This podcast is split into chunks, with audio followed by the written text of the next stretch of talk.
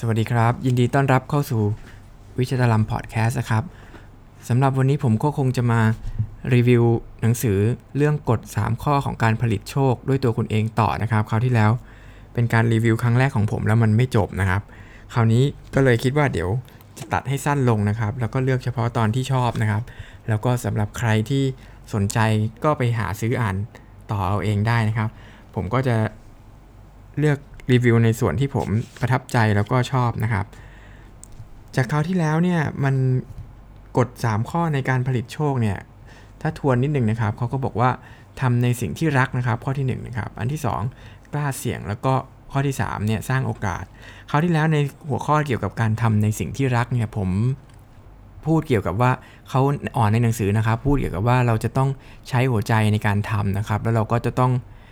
มีความฝันที่เป็น ทำตามความฝันของตัวเอง แล้วก็ไม่ได้ไปเช่าความฝันของคนอื่นอะไรแบบนี้นะครับ ลองไปติดตามฟังของเขาที่แล้วดูได้นะครับสำหรับในวันนี้นะครับ ผมจะมาต่อต่อนิดนึงนะครับ เกี่ยวกับหัวข้อที่2นั่นคือ การกล้าเสี่ยงนะครับ ข้อที่2เนี่ยถ้าเกิดเราอยากจะมีโชคที่ดีเนี่ยเราจะต้องกล้าเสี่ยง จากที่เรามีความฝันจากเขาที่แล้วนะครับ เราต้องลงมือทำแล้วก็กล้าเสี่ยงโดยใช้ อันเนี้ยเขาต้องสิ่งที่จะทำให้มันเกิดขึ้นได้เราต้องใช้ สมองใช่ไหมครับ อันอันแรกนี่หัวใจไปแล้วเนาะความฝันอันที่2เนี่ยกล้าเสี่ยงเนี่ยเป็นเรื่องของสมองนะครับ เราจะต้องจัดระเบียบความคิดก่อนนะครับ ของตัวเองก่อนเราถึงจะเปลี่ยนแปลงโลกเปลี่ยนแปลงโชคชะตาของเราได้นะครับ เพราะฉะนั้นการที่จะเปลี่ยนแปลงสิ่งนี้เราจะต้องจัดระเบียบความคิดจัดระเบียบสมองของเราให้ดีนะครับเขาก็มีข้อแนะนำเยอะแยะมากมายนะครับ ผมคัดมาบางข้อนะครับ อย่างเช่นเขาบอกว่า เราเนี่ยจะต้องรับความเจ็บปวดปริมาณน้อยๆนะครับ เพื่อให้เกิดการกระตุ้นอะไรที่เราจะต้องการในระยะยาว อันนี้เป็นหลักธรรมดาหลักธรรมชาติที่ที่ค้นพบไม่ได้ค้นพบนะครับ ถ้าเป็นนักดนตรีก็จะเข้าใจอยู่แล้วนะครับ หรือเป็นนักกีฬาเนี่ยอย่างเช่น ถ้าเกิดเราต้องการเราเราทุกคนรู้ว่าออกกำลังกายเนี่ยมันทำให้ร่างกายแข็งแรงนะครับ แต่ทำไมคนถึงไม่ออกกำลังกาย เพราะว่ามันจะมีความเจ็บปวด มันจะเมื่อย มันจะปวดเล็กๆ น้อยๆ นะครับ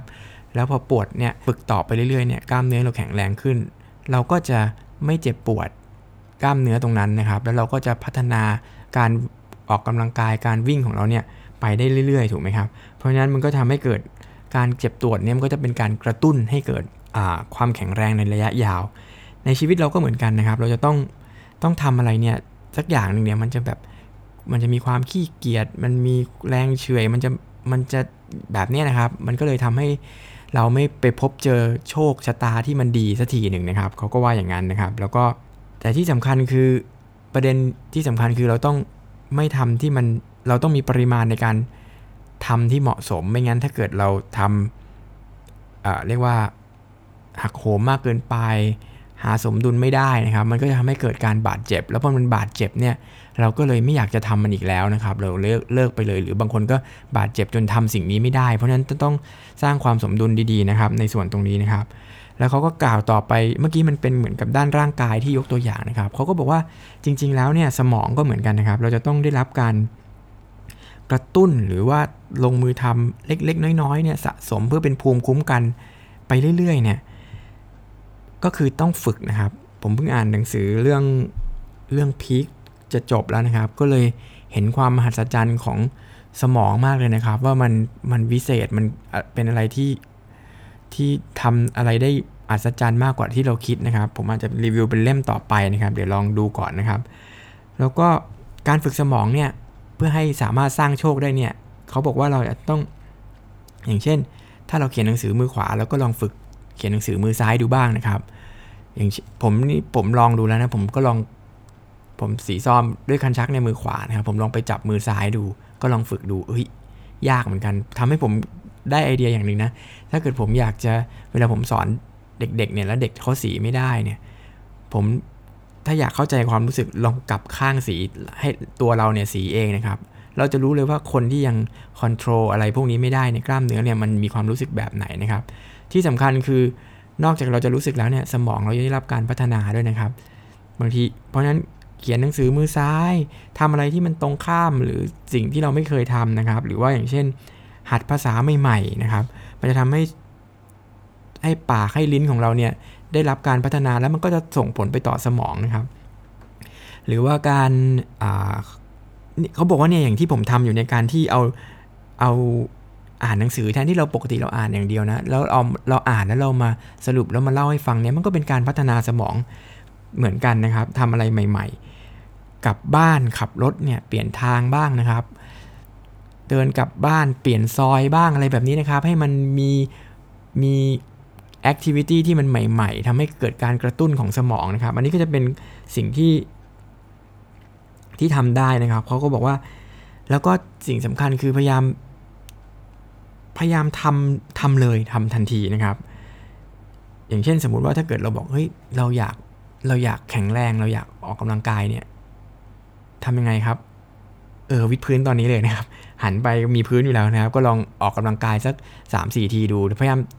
เราไม่ชอบคนนี้เลยลองฝึกชมคนที่เราไม่ชอบดูนะครับ ฝึกทำอะไรที่ตรงข้ามกับสิ่งที่เราทำอยู่เป็นประจำอันนี้ก็จะเป็นวิธีการฝึกสมองที่อาจจะส่งผลให้เราเกิดโชคดีใหม่ ๆ ในอนาคตได้นะครับ จริง ๆ มันมันเป็นการเตรียมความความพร้อมนะครับแล้วเดี๋ยวเดี๋ยวตอนท้ายเขาจะมีมีสรุปให้ทีอีกทีหนึ่งนะครับ แล้วก็ นอกจากนั้นเขาบอกว่าจริง ๆ แล้วเนี่ยโชคเนี่ยมีนักวิจัยนะแบ่งออกเป็น 4 ประเภทเลยนะครับอันนี้ผมก็เพิ่งรู้เหมือนกันนะครับ อันที่1นนะครับ โชคแบบบังเอิญโชคดีบังเอิญโชคดีเนี่ยก็มันก็คล้ายๆกับส้มหล่น หรือแบบจับฉลากได้แจ็คพอตเลยแบบนี้นะครับ อันนี้เป็นความบังเอิญนะครับ อันที่2เนี่ยโชคที่เกิดจากการช่วงชิง อืม อันนี้เป็นสิ่งที่เขาเน้นมากนะครับ อันที่ 3 โชคแบบแอบแฝง อันที่ 4 โชคแบบพลิกผันเดี๋ยวผมลองไล่ไปทีละอันนะครับ โชคแบบอันที่ 1 โชคแบบอะไรนะเมื่อกี้ โชคแบบบังเอิญเนี่ยไม่ต้องอธิบายนะครับก็คือมันบังเอิญมันฟลุกได้นะครับ อันนี้ก็เป็นบางทีมันก็อาจจะอยู่ที่บุญใครทำมาอะไรอย่างเงี้ยครับ อันที่2เนี่ยช่วงโชคจากการช่วงชิงนะครับเขาบอกว่า การที่เราจะได้โชคแบบนี้เนี่ยเราจะต้องขยับตัวแล้วก็ หาโอกาสให้ตัวเองนะครับ แล้วก็สร้างสร้างโอกาสให้ตัวเองโดยการทำสิ่งใหม่ๆ ทดลองทางสิ่งใหม่ๆ อย่างเช่น ถ้าเกิดเขาก็ปูพื้นมาจากบทที่แล้วใช่ไหมคุณก็ต้องมีความฝันก่อน พอมีฝันปุ๊บคุณทำสิ่งใหม่ ๆ นะครับ แล้วก็อย่าสิ่งสำคัญในการทดลองลงมือทำเพื่อให้เกิดเกิดโชคอันนี้ก็คืออย่ามัวแต่รอให้มัน perfect รอให้มันแน่นอน รอให้มันชัวร์ก่อนแล้วค่อยทำไม่จำเป็นนะครับ ลองลงมือทำเลยนะครับ ในสิ่งที่เรา เราอยากจะทดลองทำเนี่ยเราทำเลยไม่ต้องรอให้ perfect เพราะความ perfect นี่มันจะทำให้เราไม่ได้ทำอะไรนะครับ สิ่งสำคัญคือขอให้เริ่มขยับตัว ขอให้เริ่มทำเลยนะครับ ถ้าอยากจะมีโชค ถ้าอยากชนะเราก็ต้องลงแข่งนะครับ อยากแข่งแล้วก็ต้องซื้อใบสมัคร เราก็ต้องทำในสิ่งที่มันจะทำให้ตัวเราไปอยู่ในในที่ที่เราจะพบกับโชคกันนั้นได้นะครับ อันนี้คือการช่วงชิงนะครับ อันที่3เนี่ยโชคจากการแอบแฝง โชคแอบแฝงเนี่ยมัน อันนี้ผมก็เขาอธิบายเยอะนะครับ แต่ผมผมตีความแบบนี้นะ คือมันจะมีโชคแบบเนี้ย จริง ๆ แล้วมันอยู่ในโชคแบบนี้อยู่รอบตัวเราอยู่ในทุกอนูของอากาศอยู่ในอยู่ในจักรวาลเนี้ยแต่มันแอบแฝงอยู่เราไม่รู้ว่ามันเป็นโชค ผมเข้าใจแบบนี้นะอย่างเช่น ผมเนี่ยเป็นคนลงทุนในในหุ้นใน ในชอบการลงทุนอะไรแบบนี้ครับผมคิดตอนแรกตอนเด็กๆเราก็หูมันเป็นเรื่องไกลตัวมากเลยนะครับ มันเป็นเรื่องที่เราคงทำไม่ได้เราลงอะไรเนี่ยหุ้นมันมีแต่บอกคนอะไรนะ คนจนเล่นหวยคนรวยเล่นหุ้นแล้วเราก็ไม่ได้รวยเราก็เลยไม่ได้สนใจนะครับ แต่ผมมานั่งนึกดูดีๆ หรือชวน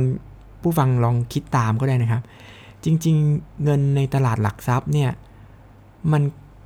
มันก็มีอยู่ตรงนั้นอะ มันเงินเนี้ยมันไหลเวียนอยู่ในโลกเนี้ยและไหลเร็วไหลตลอดเวลานะครับ ถ้าเกิดเรามีคอมพิวเตอร์ เรามีอินเทอร์เน็ต เรามีความรู้ เราก็จะสามารถไปดึงเงินตรงเนี้ยออกมาเป็นของเราได้ เนี่ยแหละมันคือโชคที่มันแอบแฝงอยู่ จริงๆเราไม่เรารู้แต่เราไม่รู้ ผมไม่รู้จะอธิบายว่ายังไงเนี่ยเนี่ยอย่างเงี้ย คราวนี้วิธีการที่จะทำให้ได้รับโชคแอบแฝงเนี่ยเราจะต้องต้องต้องมีความพร้อมนะครับ เพราะโอกาสเนี่ยจะจะเขาเขียนว่าโอกาสโปรดปานเฉพาะคนที่เตรียมความพร้อมหรือคนที่พร้อมเท่านั้น สมมุติว่าเงินเงินในตลาดหลักทรัพย์ หรือการลงทุนเนี้ยมันมันมีอยู่เนี่ยแต่คุณไม่มีความพร้อมอะ่ะเหมือนเอางี้ดีกว่าเหมือนมีมีปลาอยู่แต่ในน้ำเนี่ยแต่คุณไม่มีเบ็ด คุณไม่รู้คุณไม่รู้ไม่ได้ศึกษาวิธีการตกปลา อะไรแบบนี้มันก็จะทำให้ไม่สามารถคว้าโอกาสอันนั้นได้นะครับ หรือโอกาสที่มันแอบแอบแฝงอยู่ตรงนั้นคุณจะไม่สามารถดึงมันมาได้ เพราะฉะนั้น เราจะต้องเตรียมตัวให้พร้อม เราต้องเตรียมตัวให้ดีนะครับ เพื่อที่จะได้รับโอกาสสิ่งนั้นนะครับ แล้วก็ต้องฝึกฝึกฝนอะไรเรื่องพวกนี้อยู่ตลอดเวลานะครับ เพื่อจะทำให้ เพราะเราไม่รู้ว่าโอกาสแบบนี้มัน มันจะมาเมื่อไหร่นะครับพอมันมาปุ๊บเราต้องถ้าเกิดตัวเราพร้อมเนี่ยเราจะสามารถคว้าไว้ได้อย่างเช่น ผมก็ชอบผมเป็นนักดนตรีเนาะหรือเห็นน้องๆที่เรียนร้องเพลงเรียนอะไรแบบนี้นะครับ คือเขาก็ต้องฝึกร้องเพลง ฝึกหาโอกาสของเขาไป จนวันหนึ่งที่เฮ้ยมีเวทีประกวดนี้มา เราส่งใบสมัครไป เรายื่นพอร์ตไปหรืออะไรแบบเนี้ยแล้วโอกาสมันก็จะโชคคำว่าโชคเนี้ยมันโชคชะตาอะไรพวกนี้มันก็จะ มันเหลือโอกาสนี่แหละมันก็จะวิ่งเข้ามาหาเราได้ถ้าเรามีความพร้อมนะครับ อันนี้ก็คือโชคแอบแฝงนะครับ จริงๆมันมันมีอยู่ทุกที่นะครับ เพียงแต่ว่าสรุปแล้วเราต้องทำตัวให้พร้อมเราถึงถึงได้รับโชคแบบนี้นะครับ อันที่ 3 ก็คือโชคแบบพลิกผัน อันนี้เข้าใจยากเหมือนกัน ผมก็ยังไม่ค่อยเข้าใจเท่าไหร่นะครับ แต่ว่าลองลองตีความแบบนี้นะครับ คือโชคแบบนี้เราจะหาเจอเพราะว่า โชคแบบนี้เนี่ยจะหา เราเจอเพราะความประหลาดของเราเขาพูดแบบนี้นะจริงๆก็คือถ้าให้ผมตีความนะครับ มันก็อาจจะผมอาจจะตีความผิดก็ได้นะลองลองไปหาหนังสืออ่านนะครับเขาบอกว่า คือโชคแบบนี้มันจะเฉพาะเจาะจงวิ่งมาหาคนที่แบบยูนิคอะมันต้องเป็นคุณอะโชคแบบนี้มันถึงจะวิ่งมาหา คุณจะต้องฝึกให้ตัวเองมีอัตลักษณ์มีไอดีนิตี้มีความเฉพาะมีความยูนิคและเดี๋ยววันหนึ่งเนี่ยโชคมันจะวิ่งเข้ามาหาคนที่ ที่เป็นแบบนั้นเองนะครับ เพราะฉะนั้นเทคนิคก็คือเราชอบอะไรเรารักอะไรเนี่ยเราก็ทำเรื่อยๆ เราอย่าหยุดนะครับ อย่างเช่น ผมอาจจะแชร์แบบนี้แล้วกันนะครับ ผมผมเป็นคนเล่นดนตรีเนี่ยผมสีซอตั้งแต่อยู่ป .2 นะครับจนถึงทุกวันนี้ผมก็ยังสีอยู่นะครับ เพราะฉะนั้นคนที่สีซอได้เนี่ยมีเยอะนะครับในประเทศนี้ แต่คนที่สีซอตั้งแต่ป .2 ถึงอายุ 40เนี่ยมีไม่เยอะแล้วนะครับ อันที่ 2 ผมชอบร้องเพลงประสานเสียงนะครับ ผมร้องเพลงตั้งแต่ป .2 ป .3 ประมาณนั้นแหละครับ แล้วก็อยู่ในวงการร้องประสานเสียงเรื่อยมาจนถึงอายุเท่านี้30 40เพราะฉะนั้นคนที่สีซอด้วย และร้องเพลงประสานเสียงด้วยเนี่ย ในโลกนี้ก็จะมีไม่เยอะละ และที่สำคัญคือยังทำต่อเนื่องทำมาตลอดนะครับ พอถึงเวลามีมีวงสวนพลูต้องการคนไปแสดงต่างประเทศเนี่ย อยู่ดีๆ ก็ ผมไม่ต้องออดิชั่นเลยนะ ผมจำได้ว่า ผมก็ได้รับแบบก็ได้ไปไปแสดงเนี่ยนี่โอกาสแบบนี้มันจะมาหาเราอยู่เรื่อย ๆ นะครับ ในถ้าเราพร้อมนะครับ โอเค ผมร้องเพลงได้ ผมสีซอได้ เอ้ยผมเรียนจบปริญญาเอกด้วยนะ คนที่ร้องเพลงได้สีซอได้จบปริญญาเอก ด้านดนตรีศึกษาเนี่ย ยิ่งมีน้อยเข้าไปใหญ่เลยมันก็กลายเป็นคนประหลาดแล้วนะครับเพราะฉะนั้น อยู่ดีๆ มันโอกาสของงานโอกาสอะไรแบบนี้มันก็เวลามันมาปุ๊บ มันก็จะมาคนที่ไม่ได้เป็นตัวประหลาดหรือไม่ได้ใช้เป็นตัวประหลาดก็ไม่ใช่นะ คนที่ไม่ได้มีความสามารถที่คุริฟายแบบนี้บางทีมันก็จะไม่ได้รับโอกาสหรือไม่ได้รับโชคชะตาแบบนี้นะครับ เพราะฉะนั้นอ๋อผมก็เข้าใจแหละว่าโอเค โชคแบบพลิกผันเนี่ยแล้วมันจะทำให้ชีวิตเราเปลี่ยนเลยนะครับไอโอกาสพวกนี้การที่ผมได้ มีคุณสมบัติพวกเมื่อกี้ที่พูดมา วันหนึ่งผมได้เป็นอาจารย์ที่ที่สาธิตจุฬาโดยที่อยู่ดีๆก็มีคนมอบโอกาสนี้ให้ผม แต่ผมตอนที่ผมรับมันเนี่ยผมพร้อมแล้วผมก็เป็นมีความสามารถแบบเนี้ยแล้วมันก็ไม่ได้ค่อยมีคนทำแบบนี้ได้เยอะนะครับ เพราะฉะนั้นพอมีความฝันคุณลงมือทำช่วงชิง แล้วก็ต้องทำต่อเนื่องทำเรื่อยๆเนี่ย แล้วสักวันหนึ่งเนี่ยโชคชะตามันก็จะมาเองนะครับ อันนี้ก็เป็น เป็นอีกมุมหนึ่งที่ที่หนังสือนี้สะท้อนมานะครับ ผมก็เออเรามานั่งคิดกับชีวิตตัวเองแล้วก็ใช่อยู่เหมือนกันนะครับ อันที่ผมชอบจริง ๆ เลยนะครับ อันสุดท้ายผมว่าเป็นทีเด็ดของเล่มนี้เลยนะครับ ก็คือการเมื่อกี้ที่เราพูดมาอันที่ 1 ซ้ำในสิ่งที่รักอันที่ 2 กล้าเสี่ยงที่พูดมานะครับ อีกอันหนึ่งคือเราต้องสร้างโอกาส โอเค สร้างโอกาสเนี่ยปกติเราก็เข้าใจแหละว่ามันมันคืออะไร แต่ในหนังสือเล่มนี้เขาค่อนข้างจะชัดเจนว่าวิธีการสร้างโอกาสเนี่ยเขาแนะนำนะครับให้เราเพิ่มมูลค่าของตัวเองด้วยแฟ้มโอกาสส่วนตัว หรือ portfolio แต่มันไม่ได้เหมือน portfolio แบบที่ที่ที่ทั่วไปที่เราเห็นนะครับ ก็คือผมเนี่ยเป็นอาจารย์ที่จะต้องพิจารณา portfolio ของเด็กๆที่จะเข้ามา บางทีเรานั่งอ่านแล้วเรา มันก็เหมือนเหมือนกัน ก็มีเกียรติบัตร มี นู่นมีนี่มีนั่น มีไปอบรมอันโน้นอันนี้มาซึ่งอย่างเงี้ยเป็น portfolio ที่ที่อีก concept หนึ่งที่ไม่ใช่แบบนี้นะครับ อ่าเดี๋ยวผมเล่าให้ฟังแล้วกัน portfolio เนี้ยเขาเขาแบ่ง portfolio นี้นะครับ ภาษาอังกฤษเขาใช้ตัวย่อว่า POP นะครับ ย่อมาจาก Personal Opportunity Portfolio นะครับ แฟ้มโอกาสส่วนตัวที่สร้างขึ้นจากการปฏิบัติงาน แปลเป็นภาษาไทยแบบนี้แล้วกันบ้างครับ แล้วก็ทุกเขาก็แนะนำให้เราทำ portfolio เนี่ยทุกๆวันนะครับ คอยอัปเดต คอยพิจารณาตัวเอง อาจจะวันละ 10 นาทีหรืออะไรก็แล้วแต่นะครับเขาแบ่ง portfolio ออกเป็นของเขาเนี่ยออกเป็น 4 ด้านนะครับ4ด้านนี้มีอะไรบ้างนะครับ ด้านที่1นนะครับผมขอเปิดหนังสือนิดนึงนะครับ อันที่ 1 ก็คือ potential หรือด้านศักยภาพของเรานะครับ portfolio ด้านที่ 1 ก็คือศักยภาพของเราเราจะต้อง ฝึกเพิ่มพูนทักษะอันที่1นนะฝึกเพิ่มพูนทักษะของตัวเองอยู่ตลอดเวลา เช่น เราจะต้องทดลองทำสิ่งใหม่ ๆ ฝึกหรือไปเรียนคอร์สออนคอร์สออนไลน์ หรือว่า หรือว่าฝึกปฏิบัติหรือทำอะไรก็แล้วแต่นี่นะครับ ที่มันเป็นการเพิ่มพูนทักษะของเรานะครับเขาก็ลองบอกเออคุณลองเขามีคำถามอยู่ 3-4 อันครับ เช่น คุณอยากจะเพิ่มพูนทักษะอะไรบ้างนะครับ ลองนั่งนึกๆตอนนี้นี่มีอะไรที่เราอยากจะ เรียนเพิ่มไหมนะครับ ช่วงนี้ผมเห็นคนเรียนคอร์สออนไลน์กันเยอะนะครับ ก็ดีนะครับ ผมก็เรียนอยู่บ้างนะครับ แล้วก็เออเราสนใจอยากจะทดลองอะไรบ้างไหมนะครับ ที่จะทำให้ตัวเราพัฒนาขึ้นนะครับ แล้วก็สิ่งที่สำคัญคือเราทำอะไรบ้างเพื่อสำรวจความสนใจเหล่านี้ เออเราเราได้ลงมือทํำไหม แล้วก็อีกอันนึงเราจะต้องเราได้เรียนรู้จุดแข็งของตัวจากที่เราทำแล้วเนี่ยเราเรียนรู้จุดแข็งของตัวเองมากขึ้นไหมนะครับ เรารู้ว่าเราเอ้ยอันนี้เราเก่งนะ อันนี้เราโอเคเลยละอะไรนี้ครับแล้วเขาก็แนะนำให้เราลองทบทวนชีวิต 2 ปีที่ผ่านมานะครับว่ามันมีจุดแข็งอะไรบ้าง แล้วมันเป็นจุดแข็งที่เราสนใจนะครับด้านอาชีพ งานอดิเรก ด้านอะไรก็แล้วแต่ที่เรารู้สึกว่าเราทำได้ดีนะครับเนี่ยเขาให้เรา portfolio ด้านแรกเนี่ยคือ ให้เราพัฒนาสิ่งนี้ในที่เป็นตัวของเราเนี่ยโดยการทดลองทำอาจจะลงมือทำริเริ่ม ทีละนิดทีละหน่อยอะไรแบบนี้ครับเป็นการพัฒนาแล้วก็จดบันทึกเอาไว้นะครับ ว่าเราทำอะไรไปบ้างแบบนี้นะครับ ในเรื่องของส่วนตัวก็คือ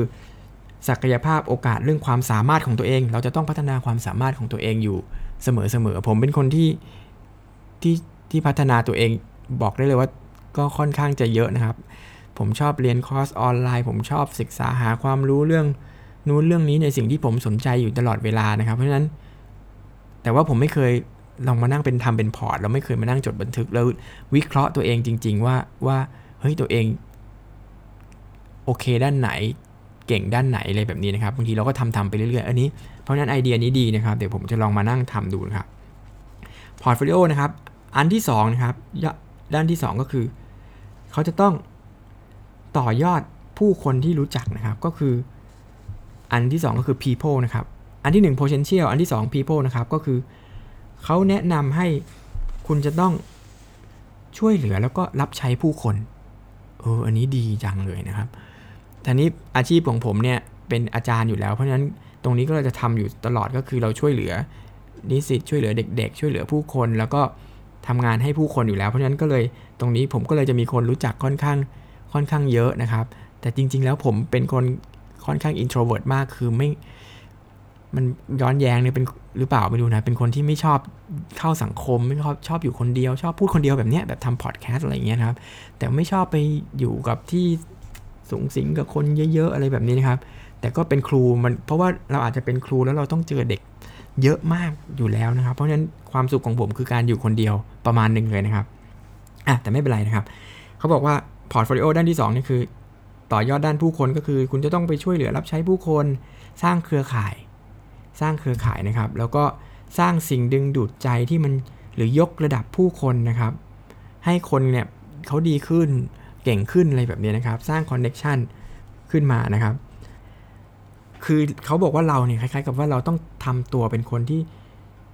เชื่อมโยงเชื่อมต่อโอกาสให้กับบุคคลเนี่ย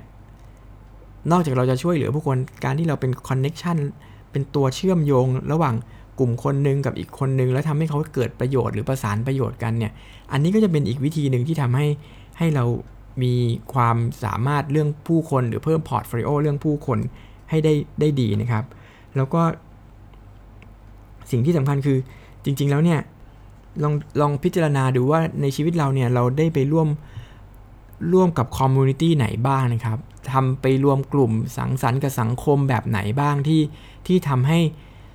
ให้เกิดการปฏิสัมพันธ์ระหว่างผู้คน แล้วมันทำให้เขาเกิดประโยชน์ร่วมกัน อันนี้จะเป็นสิ่งที่สำคัญมาก แล้วเราก็จะเป็นตัวที่ทำให้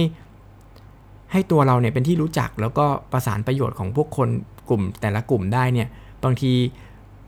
โชคชะตาที่ดีๆ มันก็อาจจะเกิดขึ้นจากหรือโอกาสที่ดีๆ มันก็จะมาจากการที่เราไปรู้จักผู้คนหรือมี connection ที่ดีนะครับ ซึ่งซึ่งสิ่งเหล่านี้เป็นเป็น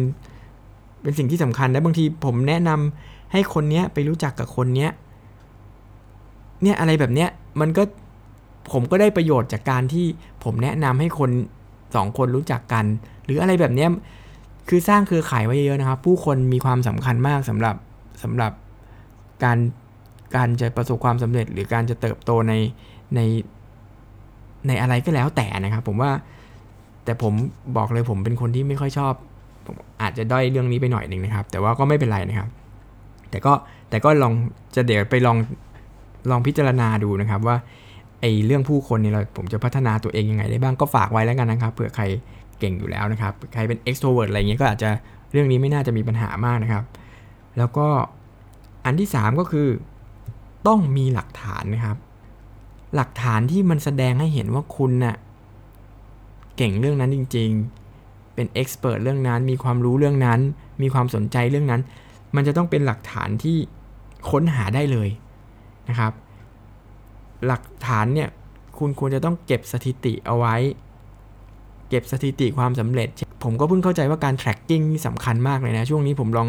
นั่ง track ชีวิตตัวเองดูนะครับ ว่าสมมุติผมตั้งกำหนดจุดเป้าหมายแบบเนี้ยผมอยากอ่าผมอยากวิ่งให้ได้ 50 กิโล ผมก็ใช้แอปพลิเคชันเนี่ย track ดูนะครับ แล้วก็มีสถิติ บางที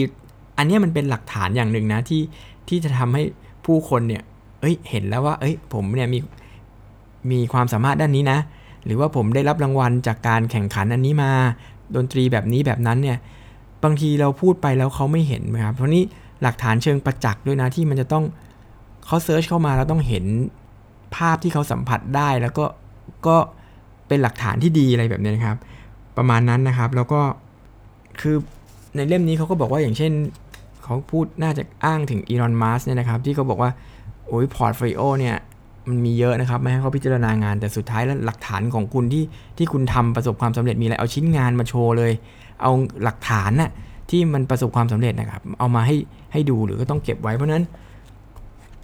เราอาจจะทำ portfolio ของเราที่มันอยู่ในรูปแบบของออนไลน์ก็ได้นะครับ อย่างผมเนี่ยผม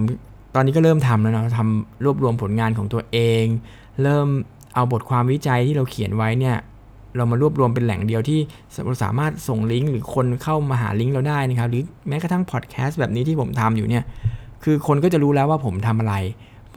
เซิร์ชได้มีหลักฐานปรากฏรู้เริ่มรู้ความเชี่ยวชาญของผม รู้เริ่มรู้จักตัวตนของผมอะไรแบบนี้นะครับ ซึ่งมันต้องเป็นหลักฐานที่ปรากฏประจักษ์ชัดเจนนะครับ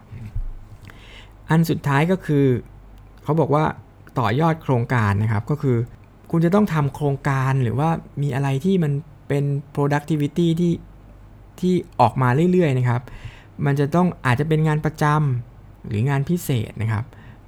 มันจะต้องแล้วมันก็จะเพิ่มคุณค่ามีผลผลิต มีทีมเวิร์กมีอะไรที่มันเป็นรูปแบบของโครงการ ผมยกตัวอย่างอย่างเช่น ผมก็จะมีโครงการอย่างผมเป็นนักเป็นอาจารย์ใช่ไหมครับก็จะมีงานวิจัยมีโครงการวิจัยอะไรอย่างเงี้ยผลิตออกมาตลอดเวลานะครับ เพราะฉะนั้นนั้นก็จะเป็น มันก็จะเป็นสิ่งที่ที่มาอยู่ใน portfolio ในส่วนนี้นะครับเขาก็บอกว่าเอ๊ะแต่ในโครงการอาจจะไม่ใช่แบบอย่างผมเนี้ยก็แบบเฮ้ยโครงการวิจัยนี่บางทีมันก็สร้างรายได้ให้ผม ในฐานะที่เป็นนักวิจัยเขาจะมีค่าตอบแทนนักวิจัยนะครับ แล้วมันก็มีแหล่งเงินแหล่งทุนที่ที่เรามีศักยภาพที่จะไปขอได้เนี่ย มันก็จะเป็นช่องทางที่จะทำให้รายได้เราขึ้นมา แล้วก็เนี่ยอย่างเงี้ย คำว่านิยามว่าโชคเนี่ยมันก็คืออะไรลักษณะนี้ในในหนังสือเล่มนี้นะครับ คือว่ามันก็จะมีอยู่ทุกที่นั่นแหละ ถ้าเกิดคุณมีความพร้อมนะครับ ในด้านในในด้านส่วนของนี้ก็จะเป็นพอร์ตที่มันเกี่ยวข้องกับกับโครงการนะครับ แล้วคุณก็ลองมานั่งดูนะครับว่าโครงการที่เราทำเนี่ยเราถ้ามันจะให้ดีเนี่ยเราโครงการที่เราทำเนี่ยเราสามารถดึงดูดผู้คนเข้ามาให้มีส่วนร่วม เราสามารถโครงการที่เราทำเนี่ยมันจะช่วยเหลือผู้คนได้ อะไรแบบนี้นะครับ มันก็จะทำให้ให้ชีวิตเราเนี่ยก้าวหน้าแล้วก็ทำให้มีโชคชะตาที่ดีได้ในอนาคตนะครับ สรุปแบบเร็วๆก็โอเคนะครับ สรุปไอ้ตรงเขาเรียกว่าอะไรนะ portfolio เนี่ยก็คือปกติแทนที่เราจะทำ portfolio เป็นรวบรวมผลงานของเราอย่างเดียวที่เป็นกระดาษกระดาษแบบนี้นะครับ ก็แนะนำให้อันที่ 1 ด้าน potential นะครับ คุณจะต้องต่อยอดศักยภาพของคุณทดลองทำสิ่งใหม่ ๆ นะครับ แล้วก็ที่เราทำให้เราเติบโตหรือเริ่มลงมือทำเลยนะครับ อันที่ 2 ด้านผู้คนนะครับ คุณจะต้องมีคอนเน็ชันที่ดี รู้จักช่วยเหลือผู้คน รับใช้สังคมสร้างเครือข่ายนะครับ อันที่ 3 ก็ต่อยอดด้านหลักฐานก็คือคุณจะต้องมีหลักฐานที่สามารถเห็นชัดได้มีผลงานที่เป็นที่ประจักษ์นะครับ อันที่ 4 ก็คือ มีโครงการ ใหม่ๆ เรื่อยๆ ผลิตโครงการใหม่ๆ อยู่เสมอ ในรูปแบบของโครงการเพื่อจะให้มันเป็นผลผลิตออกมาตลอดนะครับ ไม่ว่าจะเป็นงานประจำงานพิเศษอะไรก็แล้วแต่นะครับ ลองไปอ่านดูเพิ่มเติมผมผมอ่านแบบเร็วๆนะครับ ก็คงไม่ได้เก็บตกทั้งหมดนะครับ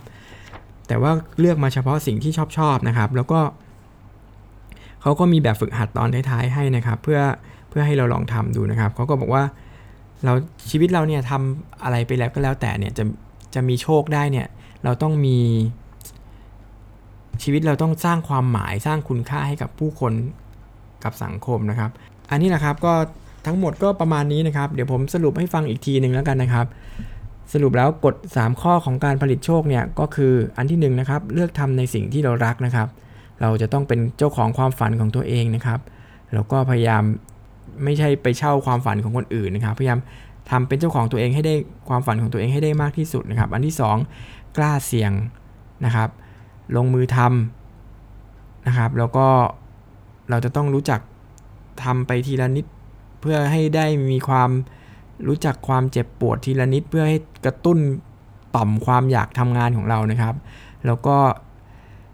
อันที่ 3 ก็คืออันอันสุดท้ายก็คือเราสร้างโอกาสนะครับ การสร้างโอกาสนี้ก็คือเราจะต้องทำ portfolio ที่